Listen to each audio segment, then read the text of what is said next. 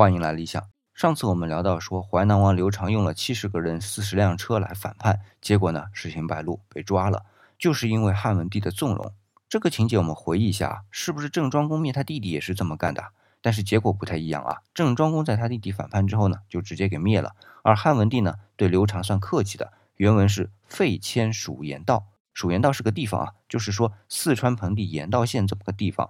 前面加上废迁呢，就是说废了刘长的王的封爵。改迁到四川盆地去生活，但是结果呢是死庸，就是说到雍县这个地方的时候就死了。那么在《汉书》里是没有交代刘长为什么死的啊，在《史记》里写的很明白，是饿死的，是刘长自己绝食而死，因为他是被囚车一路拉过去的，并不是很体面的送过去，他心里接受不了啊，于是就绝食而死。《汉书》还没有交代的是，刘长死了之后，汉文帝还发火，怎么能够刘长说不吃就不管了呢？于是啊就把沿途的县令都给杀了。那么为什么《汉书》会把这些内容都省略了呢？